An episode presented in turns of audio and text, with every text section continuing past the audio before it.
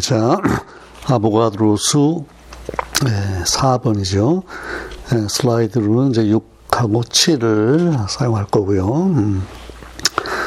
우리 지난번에 그 아보가드로수를 이제 측정을 해야 되겠는데, 처음에는 이제 기체로 가서 그 로시미트란 분이 이제 제일 먼저 했는데, 대략 한 10의 23승 정도라는 숫자가 나왔다 그랬어요. 근데 이제 좀 더 정확히 재고 싶어요. 기체는 이제 그 이 베르누이 한 일은 아니고 이미 이제 되어 있는 일이고, 그래서 이제 베르누이 이거 뭐 어떻게 하면 좋겠느냐 하다가 이제 액체로 넘어가요, 이제부터. 자, the repose of a liquid is only an illusion due to the imperfection of our senses. repose, 잘 쓰는 말은 아닌데, 찾아보면 아주 정적, 쉰다, 그래요. 액체의 그 정적, 그러니까 마치 그 바람 한 점 없는 날, 호수와 보면 아주 멀리서 보면 아주, 파도가 안 보이고 아주 그냥 액체가, 가만히 한적하게 쉬고 있는 거죠. 그게 사실은 환상이래. 실제는 그렇지 않다는 거예요. Only an illusion. 왜 그러냐면 우리의 감각이 불완전하기 때문에, 그 안에서 어떤 일이 일어나고 있는가를 우리가 모르고 겉으로만 보기 때문에 저 imperfection 이란 거예요. 그리고 and what we call equilibrium is a certain well-defined permanent system of a perfectly irregular agitation. 또 그리고 우리가 평형이라고 부르는 것은, 평형도 어떻게 보면 정적이고 repose잖아요. 겉으로 볼 때는 아무 변화가 없는 것이 보여요.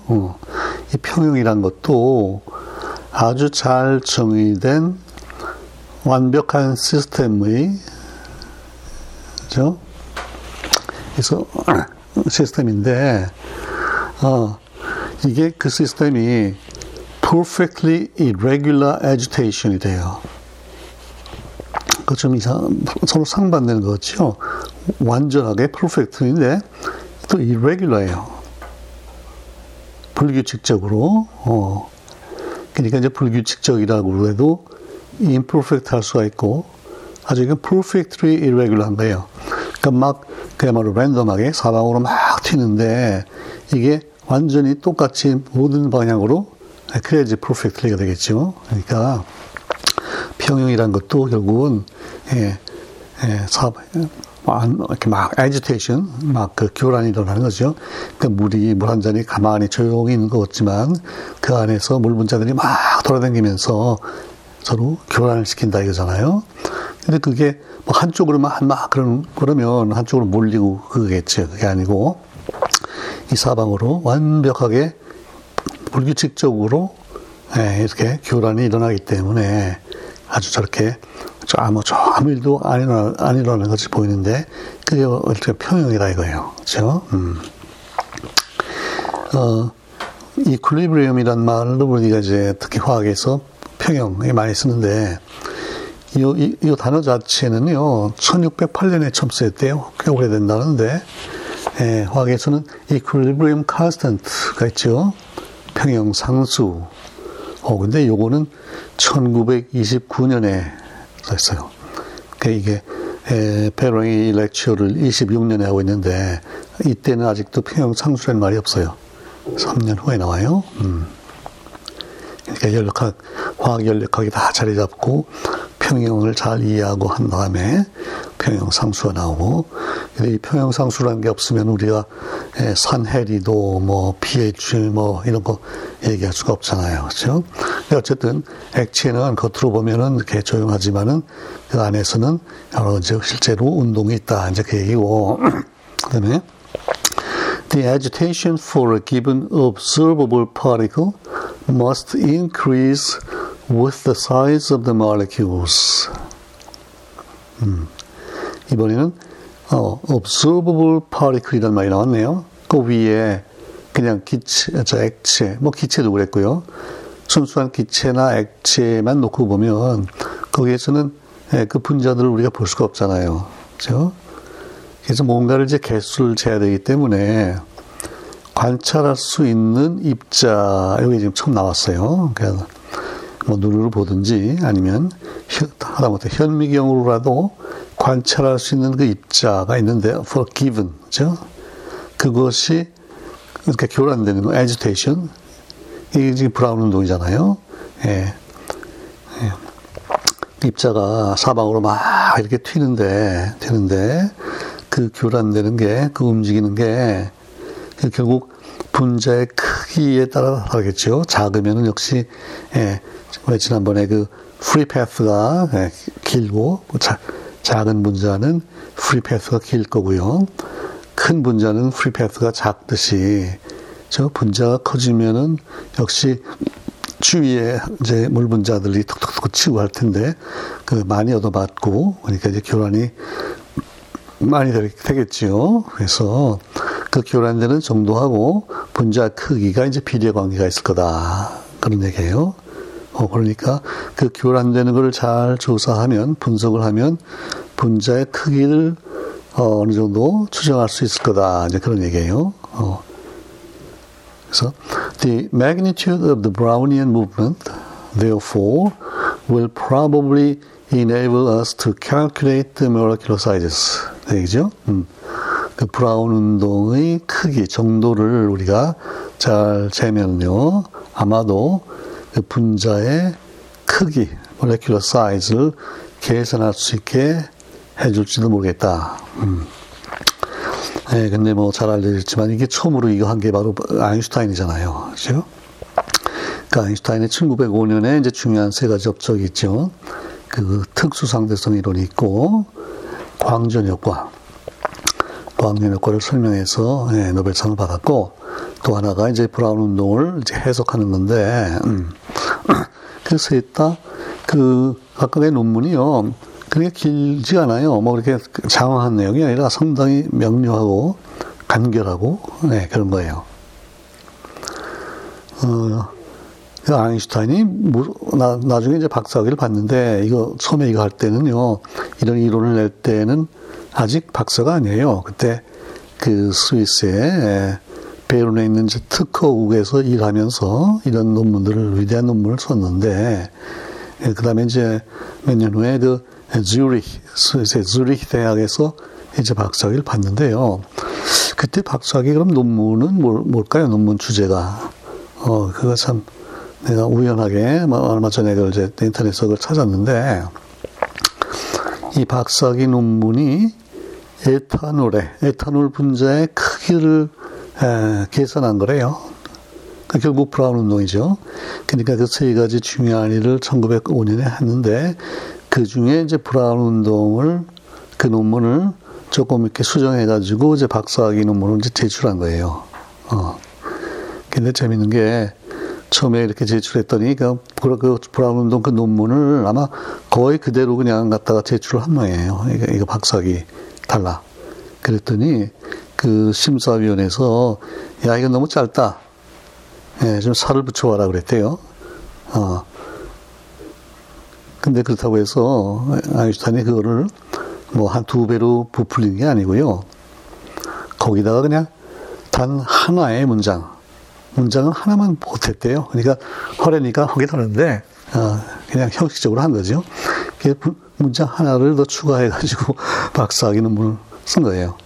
근데 그 제목이 역시 에탄올 분자의 크기, 그러니까 브라운 운동으로부터 에탄올 분자의 크기를 계산한 거. 야, 이게 박사학위 논문이고, 그러니까 결국은 1905년에 한 이제 업적으로 박사학위를 받고, 노벨상은 1921년에 받죠. 이제 광전 효과로 받는데, 그러고 보니까 그 위대한 아인슈타인도 박사학위를 받는데, 그 16년, 한 15, 16년이 걸린 셈이네요. 그 비슷한 예로서 뭐가 있냐면, 아레니우스죠. 아레니우스가 이제 전리설, 뭐, 해리한다, 전해질, 뭐, 그런데, 그건 1884년에 이 사람의 박사학위 논문이고요. 1903년, 그러니까 한 20년 지났죠. 1903년에 이제 노벨 화학상을 받았는데 그 비슷한 경우고, 그 반대로요.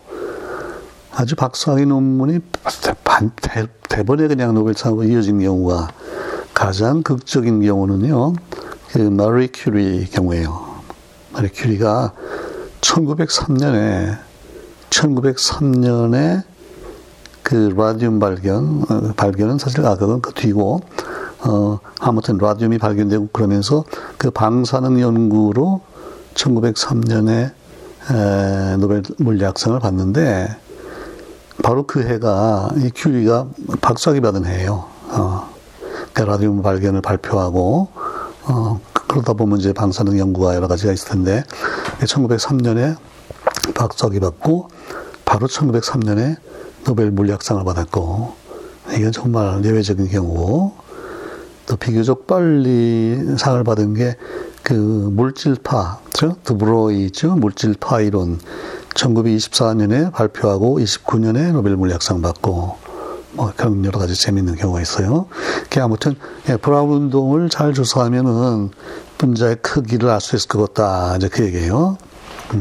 그래서 이페랭도 바로 브라운 운동을 통해서 아보가드로수 재는 일을 해요. 그저 뒤에 이제 그 값들이 지금 나올 텐데, 일단 다시 돌아가서 생각해 보면요. 처음에 이제 기체를 생각했어요. 기체의 경우에는 아보가드로의 원리가 있어가지고 일정한 부피 안에 들어있는 기체 분자 수를 재면은 되겠는데 기체 분자는 보이질 않고 그게 안 되겠다. 그다음에 이제 액체로 넘어갔어요. 근데 기체 중에서는 이제 물론 그 기체 분자 운동론을 써가지고 로시미트가 어느 정도 정확한 값을 얻은 그 얘기를 했고, 그 다음에 이제 다른 방법이 없겠느냐 해가지고 액체로 넘어왔는데, 액체의 경우에는 액체 분자는 역시 볼 수가 없고, 그래서 관측할 수 있는 어떤 작은 입자, 근데 그게 이제 브라운 운동이잖아요. 브라운 운동으로 이제 할 수 있다, 이제 그 얘기고, 그 다음에 진짜 페르랭이 노벨상 받은 일은 이제 이몰준이에요. 그래서 이제부터 이몰준 얘기가 나와요. 그 다음 문장 보세요. The emulsion is stable if the particles in suspension do not stick together when the hazards of the Brownian movement bring them into contact. 거기까지만 할까요?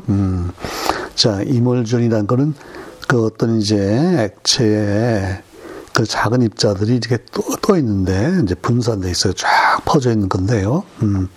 이게 안정할 수도 있고, 불안정할 수도 있겠죠. 근데 이제 안정한 걸 우리가 이제 찾는데, 어떤 경우에 안정하냐면요. 거기 또 떠있는, in suspension, 떠있는 입자들이 do not stick together. 만약에 달라붙지 않으면 안쪽에. 달라붙어 버리면 나중에 이제 그게 이렇게 침전해 버리겠죠. 그러면 안정하지 않은 거고, 달라붙지 않으면 안정한데, 근데 어떤 경우에 달라붙지 않냐면요, 그 브라운 운동의 해저드, 그 위해, 위험한 걸 우리가 해저드라 그러죠. 그러니까 브라운 운동을 하다 보면 서로 달라붙게 탕 칠 수가 있잖아요. 근데 브라운 운동이라는 게 물론 거기 떠 있는 그런 입자들, 우리 꽃가루 같은 작은 입자가 옆에 이제 물이 운동을 하면서 물에 충격을 받아서 사방으로 막 움직이고 이제 그런 건데, 그러다 보면 그 입자 자체들이 또 만나서 통칠 수 있는 그런 상황이 되잖아요. 그렇죠? 그러니까 그걸 우리가 해주더라고 했어요. 왜냐하면 그러다 보면 그런 원하지 않는 일이 일어날 수 있기 때문에. 그러니까 보란 운동을 통해서 이런 입자들이 into contact, 접촉하게 될 때, 그럴 때 달라붙지 않으면, 근데 이제 달라붙을 수도 있다는 얘기죠. 그 다음에, and if they re-entered, 이렇게. 그 액체에 다시 돌아가면, 그러니까 돌아가지 않으면 이제 불안정해지는 거고, 근데 어떤 때냐면요, when these hazards bring them against the walls or to the surface. 자, 이렇게 브라운 운동을 막 하다가 옆에 이제 물 분자에서 맞아서 콩콩 돌아다니다가 그 벽, 제가 어떤 용기에 들어있을 테니까요, 그 벽을 가서 때렸는데 벽에 가서 탁 달라붙었다. 그러면 또 이게 안정하지 않겠지요. 그러니까 탁 벽을 쳐도 다시 용액으로 저 액체 상태로 리엔터 돌아오면은 안정하고, 그 다음에 벽뿐 아니라요. 이번에 surface 그 액체 표면을 왔어요. 근데 표면에 왔더니 위에가 비어있네. 그리고 만약에 그 위에 기체 상태로 나가버렸다. 그러면 이제 안정한 게 아니죠. 그래서 이런 모든 상황에서 항상 그 입자가 따로따로 이렇게 붙지 않고 돌아다니면은 되게 이제 안정한 이몰전이 된다. 그러면서 이제 이몰전을 이제 도입을 천천히 하는 거예요. 이게 이제 바로 나중에 아보가드로수로 이제 연결돼요. 근데 이제 이 이몰전이 안정화되는 게 예가 좋은 예가 있는데, 이 그 영국의 그 마이클 패러데이라고 있죠. 아주 유명한 그 별로 교육도 못 받고 평생 엄청난 양의 다방면 연구를 한 사람이 있는데, 또 이분이 그 바로 또 그 이멀전 연구를 했어요. 그때 한 200년 됐는데 200년 전에 만들어 놓은 이멀전이요. 지금도 보관이 돼 있는데 지금도 가서 보면 이렇게 뭐가 가라앉고 그렇지 않고 그냥 이렇게 안정한 이멀전으로 있대요. 그게 안정한 이멀전이라는 뜻이고요. 자, 그러면 from this twofold point of view, such a stable emulsion is comparable to a solution. 그렇죠? 그러니까 이제 다시 자기네끼리도 달라붙지 않고 또 어느 위치에 왔을 때 거기 뭐 도망간다든지 뭐 그런 그 두 가지 면에서 볼 때 그 안정한 이멀전은 결국은 용액과도 비슷하다, 그죠? 근데 설탕물이다. 설탕이 녹아있다. 그러면요. 설탕끼리 부닥쳤을 때, 달라붙어가지고, 설탕으로 침전하고, 그러면 그건 용액이 아니죠. 그리고 설탕이, 그 유리벽, 그죠? 비커에 유리벽을 쳤더니 벽에 달라붙었다. 또는 표면에 왔더니, 기체 상태로 날아갔다. 그러면 안 되겠죠.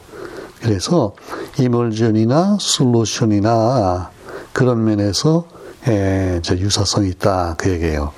근데 이제 그 얘기는 왜 하겠어요, 지금? 그 솔루션, 용액에서 적용되는 어떤 원리를 자기가 이제 이멀전에다가 적용을 하겠다, 이제 그런 얘기죠. 근데 그 차이는 뭐예요? 솔루션은 그 설탕, 녹아 있는 설탕 안 보이잖아요. 근데 이멀전은 볼 수 있는 입자가 지금 있는 거예요. 그래서 그 기체에서 출발해서 지금 생각이 이렇게 전개되는 과정을 우리가 지금 여기서 잘 볼 수 있는 거죠. 자, 그 다음에 마지막 슬라이드 6의 이제 마지막 문장인데, It is precisely by pursuing this analogy that I have been able to obtain a simple determination of the molecular sizes. 지금 위에서 하고 있던 기체, 액체, 용액, 이몰전, 이게 쭉 이런 그 관계, 이 아날로지 유사성이죠. 이걸 쭉 추구하다 보니까 바로 이렇게 하면서 결국 내가 분자의 크기를 아주 심플 디터미네이션, 아주 어렵지 않게 쉽게 결정할 수 있게 됐다. 이렇게 얘기를 하는 거예요. 그러면 결국은 아보가드로수를 이제 재밌게 되죠. 자, 이제 슬라이드 6이고 이제 그다음에 7로 넘어갑시다. 그러면 이제 이몰전을 어떻게 해서 이제 아보가드로수 쟀나, 그 얘기가 이제 쭉 나올 텐데, 이게 상당히 길고 이제 내용이 많은데 하나하나 이제 봅시다. 슬라이드 7. The pressure exerted by a gas on the walls, limiting its expansion, 거기까지가 주어예요, becomes, for a dissolved substance, the osmotic pressure. 거기까지만 할까요? 거기까지 일단 봅시다. 그 기체가 나타내는 압력. 그죠? 압력이 근데 어떠한 압력을 나타내냐면요, on the walls, 벽에 미치는 기체 압력이, 근데 어떤 벽이냐면 limiting its expansion, 그 기체가 더 이상 팽창하지 못하도록 기체로 딱 이제 담았다, 이거죠, 용기. 예. 더 팽창 못하도록 그 막고 있는 그 벽에 미치는 그 압력이 becomes 뭐가 된다는 거예요. osmotic pressure, 삼투압이라고 그러죠. 삼투압이 된대요. 네? 뭐에 대해서는요? For a dissolved substance. 그 녹아있는 물질에 대해서는 우리가 이걸 용질이라고 그러죠. 설탕이 물에 녹아있다. 그러면 설탕은 용질이에요. 네.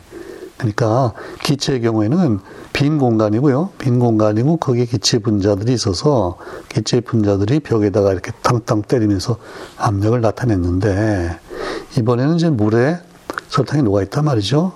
그러면 벽에는 물론 물 분자들도 압력을 나타낼 거고, 또 이 녹아있는 설탕 분자도 압력을 나타낼 텐데, 이때 우리가 삼투압이라고 할 때는요, 그 물이 아니고 녹아있는 설탕이 나타내는 그 압력을 우리가 삼투압이라고 그런다, 그 얘기예요. 그러니까 이제 그 기체하고 용액하고 지금 어떤 어널리지, 그쵸? 유사성이 있는 거죠. 자, 그런데 이제 용액이 되면 기체하고 좀 달라지는 게 있죠. 거기 이제 물이 있잖아요. 용매라고 그러죠. 그거는 용매, 녹여주는 물질이 있는데, 그렇기 때문에 이번에는요, 그 압력이 미쳐지는 그 벽이 용액의 경우에는 좀 달라야 돼요. 유리벽, 그러면 안 돼. 그죠? 이번에는요, exerted on the semi-permeable walls. 그 미치는데 벽이, 예, 그렇게 유리벽 딱 차단되는 게 아니고요. 반투성이라죠. semi-permeable. permeable, 그러니까 통과할 수 있다는 뜻이고, 세마이니까 세마이, 반쯤, 일부는 통과시키고 일부는 통과 안 시키고 그런 거예요. 자, 그렇다면 이 경우에는요, 뭐는 통과하겠어요? 아무래도 물이 설탕보다 분자가 작잖아요. 그러니까 작은 분자는 통과하고, 그래서 which allows the solvent to pass, 그랬어요. 그러니까 그 용매는 통과하도록 허용하고, but hold back this dissolved substance. 그러니까 녹아있는, 이 설탕같이 녹아있는 물질은 hold back, 못 나가게 이렇게 붙잡고 있는 이런 반투막, 그죠? 막. 반투막에 미치는 압력. 이 삼투압인가요? 그러니까 이 semi-permeable membrane이라는 거는 물론 자연에도 있고, 우리가 이제 인공적으로 만드는데, 결국, 예, 아무리 뭘로 만들어도 결국은 거기 구멍이 이제 있게 마련이잖아요. 근데 그 구멍이 작아서 물 분자 정도는 통과시키는데, 큰, 그렇죠? 설탕, 이런 것들은 통과를 안 시킨다. 이제 그런 반투막, 이럴 때 압력을 우리가 삼투압이라 그런다. 이제 그 얘기예요. 오케이? 그러면 기체에서 기체가 미치는 압력하고 삼투압하고 어떤 유사성이 있느냐, 그 얘기인데, 그럼 이제 그 다음에 문장을 봅시다.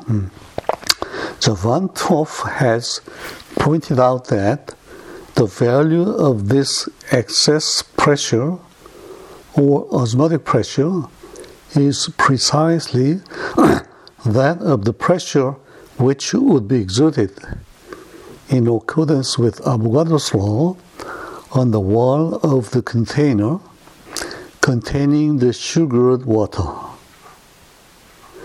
if the sugar present could occupy the entire container alone and in the gaseous state. 이제 그 삼투 현상을 아주 그 반토프가 아주 명료하게 설명을 하고 있는데, 좀 복잡해 보이지만, 이 반트호프는 이제 그 네덜란드의 화학자잖아요. 이분이 그 1901년에 그 노벨상이 이제 제정되면서요, 저 1회 노벨상을, 화학상이죠. 화학상 받은 분이에요. 예, 그때 물리학상은 독일의 이제 렌트겐이 엑스레이 발견으로 받았는데, 이게, 그러고 보면요, 이 네덜란드의 출신의 그 위대한 과학자가 참 많아요. 예. 그, 거슬러 올라가면, 그, 호이겐스라고도 하고, 그러니까 과학에 중요한 일을 했던 호이겐스도 있고, 그 다음에 뭐, 나중에 이제, 물리학, 화학상 받은 사람이 참 많은데, 그 작은 나라가, 한때는 사실, 뭐, 세계를 주름 잡을 때가 있고 그랬잖아요. 근데 이 반트호프가, 삼투압으로 이제 유명하고, 노벨상 받았던 업적이 어떻게 보면 삼투압이에요. 근데, 반트호프가 한 다른 중요한 그 과학의 기여 중에, 특별히 그 정사면체 구조가 있는데, 왜 그 메탄 그러면요, 메탄이 이제 중심에 탄소가 있고 4개의 수소가 뭐 평면상의 정사각형 2차원이죠. 거기가 아니고 3차원적으로, 그렇죠? 같은 방향으로 넷이 같으니까, 그러면 이게 이제 정사면체가 되잖아요. 정사면체는 뭐예요? 그 크기가 똑같은 정삼각형이 4개가 이렇게 연결된 거죠. 그러니까 바닥에 정삼각형을 깔고, 그 다음에 3개를 이제 그 피라미드식으로 이렇게 세우면은 3차원적으로 그게 정사면체 구조가 되는데, 그전에는 2차원을 못했어요. 반트호프가 처음으로, 특히 이제 유기화합물들을 다루면서, 야, 이 정사면체 구조가 기본이다. 이게 굉장히 중요한데, 이제 그게 있고, 그 다음에 이제 삼투압 연구가 또 있고, 근데 이제 반트호프가 그러면 이 삼투압을 어떻게 설명하나 보세요. The value of this excess pressure, 또는 osmotic pressure, 삼투압이라고 우리가 부르는 이 과량, 추가적인 압력의 값이, 거기까지가 이제 데티아 문장의 이제 주어인데, 가만히 있었는데, 뭐가, 액세스가 뭐예요? 왜 액세스일까요? 자, 이게 기체와 달리, 이 용의 경우에는 지금 거의 물이 있잖아요. 물. 그러니까 물도 지금 압력을 미치는 거예요. 예? 그러면, 예컨대, 여기 이제 삼투 앞, 그 막이 있고요. 왼쪽에는 순수한 물이 있고요. 오른쪽에는 설탕물이 있다. 그러면 그때는요, 물은 양쪽에서 다 지금 압력을 미치잖아요. 그렇죠? 그러니까 물이 미치는 압력을 빼고 설탕이 미치는 압력, 그러니까 추가적으로 미치는 압력이죠. 이제 그 얘기예요. 그러면 왼쪽에는 설탕이 없기 때문에 그 압력이 없잖아요. 그렇죠? 그다음에 오른쪽에 설탕물에서는 설탕 분자도 이 삼투막을 와서 자꾸 때리니까 거기에 압력이 걸리고, 그 차이가 생긴다, 그 얘기죠. 그러니까 결국은 오른쪽이 설탕물 쪽이 더 높은 압력을 가한다, 그 얘기잖아요. 그래서 그걸 이제 추가적인 압력이라고 그랬고, 그러니까 이제 물이 미치는 압력을 빼고, 그 나머지를 우리가 삼투압이라고 한다, 그거예요. 예. 자, 그런데 이것도 생각해 보면, 보세요. 그 이제 삼투압이 뭐 precisely is 정확히 뭐와 똑같으냐면요, of the pressure which would be exerted in accordance with 아보가드로수, 아보가드로의 그 법칙에 따라서 뭐 자, 그 벽에 containing the sugar water, 그러니까 설탕을 녹인 설탕물을 가지고 들어있는 그 컨테이너지, 용기의 벽에 설탕이 미치는 압력과 같을 거다, 그거예요. 가만히 있어봐. 그 무슨 얘기예요? 그러면 설탕물이 있는데, 설탕물에서 물을 전부 뺐다, 없앴다 쳐요. 없어버렸어. 그러면 설탕 많이 있을 텐데, 그럼 설탕 분자가 몇 개 있느냐? 그게 기체 분자라고 가정을 하고, 그때 그 기체 분자가 미치는 압력, 그거와 삼투압이 똑같다 그래요. 근데 이제 조건이 있어요. 그 설탕이 그 용기 전체를 채우고 있어야 돼. 기체의 경우에는 이제 기체가 그 용기를 전부로 채우잖아요. 근데 이제 설탕물에서 물을 제거했다고 해서 설탕이 이렇게 결정이 돼버리면 안 되고, 물이 없지만요, 설탕이 그냥 아직도 골고루 동동 떠 있다고 한다면, 그렇죠? 그래서 기체 상태로 만약에 설탕 분자가 있다고 치면 그때 미치는 압력과 이 요액이 미치는 삼투압이 똑같다 그거예요. 그런지 왜 그렇겠어요? 그 물은요, 물 분자가 실제로는 있지만은 이거는 그 막에서 볼 때는요, 양쪽에서 똑같이 압력을 받잖아요. 근데 물론 물들은 이제 통과하니까 통과할 수 있고, 그러니까 결국은 이 물은 없는 걸로 봐도 좋다 이거예요. 삼투막을 통과해서 좌우로 왔다 갔다 하니까 물이 없는 걸로 보고, 그 순수한 설탕만이 미치는 압력, 그게 바로 삼투압이다 그 얘기죠. 그래서 그 반트호프가 이제 삼투압에 관한 식을 만들었잖아요. 근데 그게 파이 곱하기 v는 nRT 그거예요. 그 파이는 지금 삼투압이고, 근데 이게 바로 pv는 nRT, 그 기체에서의 그 이상기체 방정식하고 똑같잖아요. 즉 p 대신 파이를 쓴 거죠. 자, 그러니까 결국 용액을 잘 조사하면 우리가 기체에서 아보가드로 원리를 통해서 그 아보가드로수를 우리가 측정할 수 있으리라고 이제 예측을 할 수 있는데, 그런 일을 용액에서도 똑같이 할 수 있다. 그런 이제 그 관계, 유사 관계를 지금 계속 얘기하고 있는 거예요. 그다음에 이제 물론 그렇다면은 임원준에서도 할 수 있을 거다. 그런 얘기가 되겠죠. 자, 그 다음에 이제 아레니우스 얘기가 나오는데, Arrhenius has shown that every substance which in solution confirms the well-known Raoult laws through its freezing temperature and its vapor pressure necessarily exerts the pressure predicted by Van 't Hoff on every wall which halts it without halting the solvent. 여기 이제 그 라울의 법칙, 또 어린점 내림, 기체 증기압 내림 등등, 우리가 이제 잘 알고 있는 그런 현상들이 좀 나오네요. 아레니우스가 이제 뭐라고 그랬냐면, 뭐를 보여줬냐면요, 이게 보여줬다는 거는 그냥 그렇게 말했다는 게 아니라 실제로 실험을 통해서 증명했다 그거예요. 뭘 보여줬냐면요, 모든 물질이, 근데 모든 물질이라고 해서 뭐든지가 아니고 어떤 조건이 있어요. which in solution, 용액에 들어있을 때, 뭐가 녹았을 때 잘 맞는, 그 뭐가 잘 맞냐면요, 이미 잘 알려진 라울의 법칙을 잘 만족시키는. 근데 우리가 우리 고등학교 교과서 이런 데 보면요, 라울의 법칙 그러면 이제 그 기체들이 이렇게 섞여 있을 때 각각의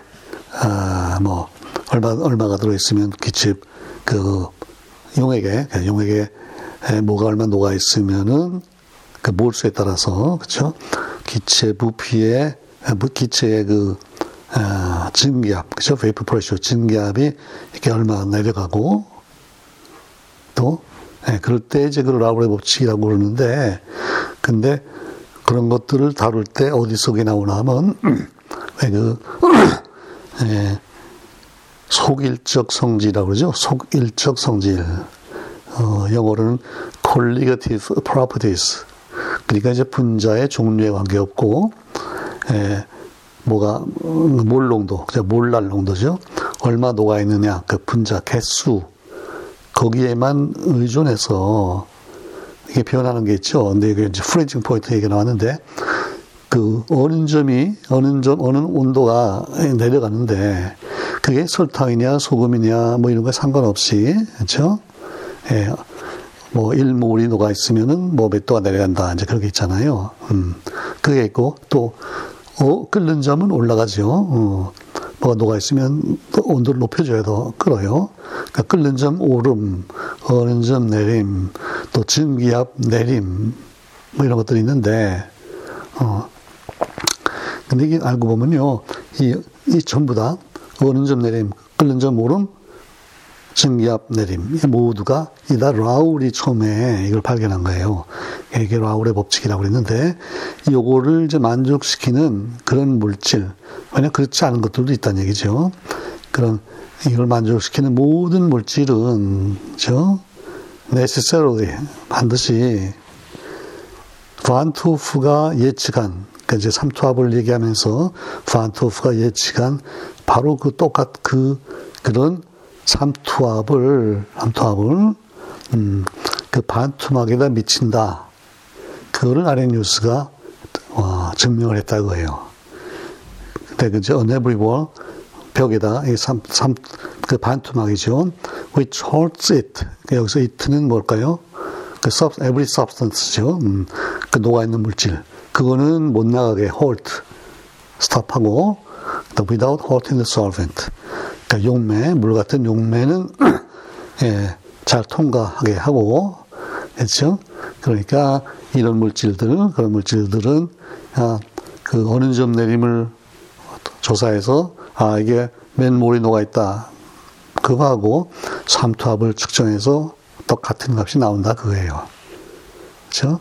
그러니까 이제 그 삼투압이 실제로 이런 많은 경우에 적용된다, 그거를 아레니우스가 또 이렇게 실험을 통해서 이제 보여준 거예요. 그러니까 이제 이거 마지막 문장까지 한번 보고서도 얘기를 할까요? 자, 그래서 equal numbers of molecules regardless of the kind in the gas state or dissolved. 여기까지가 이제 주어네요. 그러니까 분자가 숫자 같으면요, 같은 숫자의 분자는, 근데 그 종류에 상관없어요. 설탕이든 뭐든 상관없고, 그 다음에 기체 상태에 있건 또는 녹아 있건 얘기죠. 근데 기체는 물론 안 보이고, 녹아서도 설탕도 안 보이고 소금도 안 보이고, 근데 원리적으로는요, 개수 같으면, 이게 중요해요. 같으면 같은 온도와 또 같은 부피에서 그 물질들, 그 분자들을 이렇게 잡아두고 있는 그 벽에 같은 압력을 나타낸다. 요거 아주 중요해요. 그러니까 처음에는 아보가드로 때는 이제 기체에 대해서만 얘기를 했는데, 나중에는 용해까지 내려와서 결국 같은 숫자의 분자는 그 벽에 같은 압력을 나타낸다. 이게 이제 이미 잘 확립이 되어 있다, 이렇게 얘기해요.